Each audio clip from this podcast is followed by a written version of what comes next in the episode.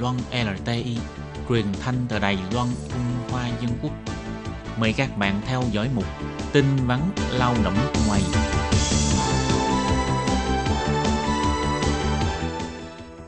Khi Nhi và Thúy Anh xin chào các bạn. Xin mời các bạn cùng đón nghe chuyên mục tin vắn lao động của tuần này. Các bạn thân mến, trong chuyên mục tin vắn lao động của tuần này, thì Thúy Anh và Khiết Nhi xin giới thiệu với các bạn về thông tin như sau. Đó là Cục Lao động thành phố Đài Trung đến công xưởng để tuyên truyền pháp lệnh cho lao động di trú trên địa bàn thành phố. Năm nay đã thực hiện được 209 đợt. Và sau đây xin mời các bạn cùng đón nghe phần nội dung chi tiết của bản tin. Nhằm giúp cho lao động di trú bổ sung kiến thức pháp luật trong thời gian sinh sống và làm việc tại Đài Loan, năm nay Cục Lao động của thành phố Đài Trung đã tiến hành công tác đến công xưởng để tuyên truyền cho các doanh nghiệp có thuê lao động di trú trên địa bàn thành phố.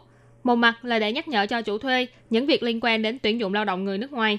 Mặt khác cũng là để giúp cho lao động di trú hiểu thêm về những quy định của pháp luật Đài Loan như là luật bảo vệ động vật, luật giao thông, phòng chống ma túy thuốc viện, bảo tồn sinh thái, an toàn nhà ở vân vân. Trong đó cũng có đặc biệt nhắc đến việc lao động di trú không được tự ý ra ngoài làm thêm vào ngày cuối tuần.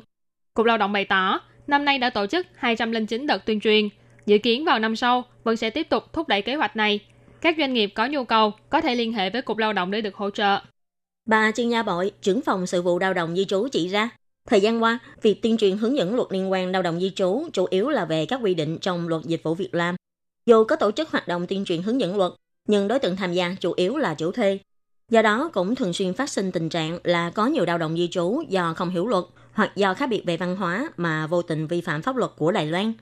Vì thế, năm nay Cục Lao động đã thay đổi hình thức tuyên truyền, chủ động đến trụ sở của các doanh nghiệp để tuyên truyền hướng dẫn luật trong thời gian họp thường lệ của họ, giúp tăng cường kiến thức pháp luật cần thiết cho cả chủ thuê và người lao động. Đồng thời cũng sẽ thông báo cho công ty môi giới cùng đến tham gia. Đến cuối tháng 10 năm nay, thành phố Đài Trung đã xử lý 160 vụ người dân vi phạm khoảng 1 điều 57 của luật dịch vụ việc làm, tức là các sự kiện liên quan đến việc tuyển dụng bất hợp pháp. Trong đó có 1 phần 3 các vụ vi phạm có đối tượng được tuyển dụng bất hợp pháp đều là các bạn lao động di trú có giấy tờ hợp pháp. Có thể nói là tỷ lệ này khá cao. Bà chuyên gia Bội cũng chỉ ra, rất nhiều lao động di trú đã tranh thủ thời gian nghỉ phép để đi làm thêm, kiếm thêm thu nhập. Nhưng họ lại không biết rằng điều này đã vi phạm đến pháp luật của Đài Loan và gây ảnh hưởng đến quyền lợi lao động hợp pháp của mình. Chính vì vậy, đây cũng là một trong những điểm trọng tâm được tuyên truyền hướng dẫn trong hoạt động tuyên truyền lần này. Còn về phần luật giao thông, bắt đầu từ tháng 10 năm 2019 trở đi, người tham gia giao thông bằng xe đạp điện khi đi trên đường phố cần phải đội nón bảo hiểm, người vi phạm sẽ bị phạt 300 đài tệ. Chủ thuê có trách nhiệm giám sát, đốc thúc người lao động thực hiện đúng theo quy định của pháp luật. Bắt đầu từ ngày 1 tháng 10, đã chính thức áp dụng quy định luật giao thông mới, trong đó có những điều luật như vận tốc lớn nhất của xe đạp điện không được vượt quá 25 km trên một giờ, phải đội mũ bảo hiểm và không được chở người. Người vi phạm tốc độ sẽ bị phạt cao nhất là 1.800 đài tệ. Không đội mũ bảo hiểm hay chở người khi đi xe đạp điện sẽ bị phạt 300 đài tệ. Còn tự ý thay đổi cấu tạo xe sẽ bị phạt 5.400 đài tệ.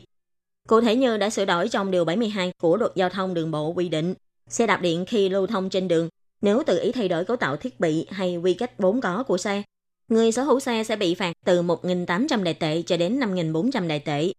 Khoảng 1 điều 72 quy định, tốc độ của xe khi đang lưu thông trên đường vượt quá 25 km trên 1 giờ, người điều khiển phương tiện sẽ bị phạt từ 900 cho đến 1.800 đại tệ. Điều 73 quy định, người điều khiển xe đạp điện không đội mũ bảo hiểm theo quy định sẽ bị phạt 300 đại tệ. Những quy định trên đều chính thức được áp dụng từ ngày 1 tháng 10 trở đi. Nhắc nhở là các bạn lao động di trú phải tuân thủ. Xét đến việc các doanh nghiệp lớn có chế độ quản lý tương đối toàn diện, vì thế các doanh nghiệp tham gia hoạt động đến công xưởng để tuyên truyền hướng dẫn năm nay chủ yếu là các doanh nghiệp có quy mô vừa và nhỏ, số lao động di trú tuyển dụng dưới 40 người và chủ thuê có nguyện vọng để tham gia vào hoạt động, hoặc là các doanh nghiệp trước đây đã từng xảy ra trường hợp vi phạm tương tự tại địa phương. Cục Lao động đã chủ động mời các doanh nghiệp này đến tham gia vào hoạt động tuyên truyền hướng dẫn. Các doanh nghiệp, lao động di trú và công ty môi giới tham gia vào hoạt động năm nay đã có phản hồi tích cực về hoạt động. Vì thế, Cục Lao động cũng sẽ tiếp tục tổ chức hoạt động tương tự vào năm 2020. Dự kiến sẽ đến tuyên truyền cho khoảng 200 công xưởng.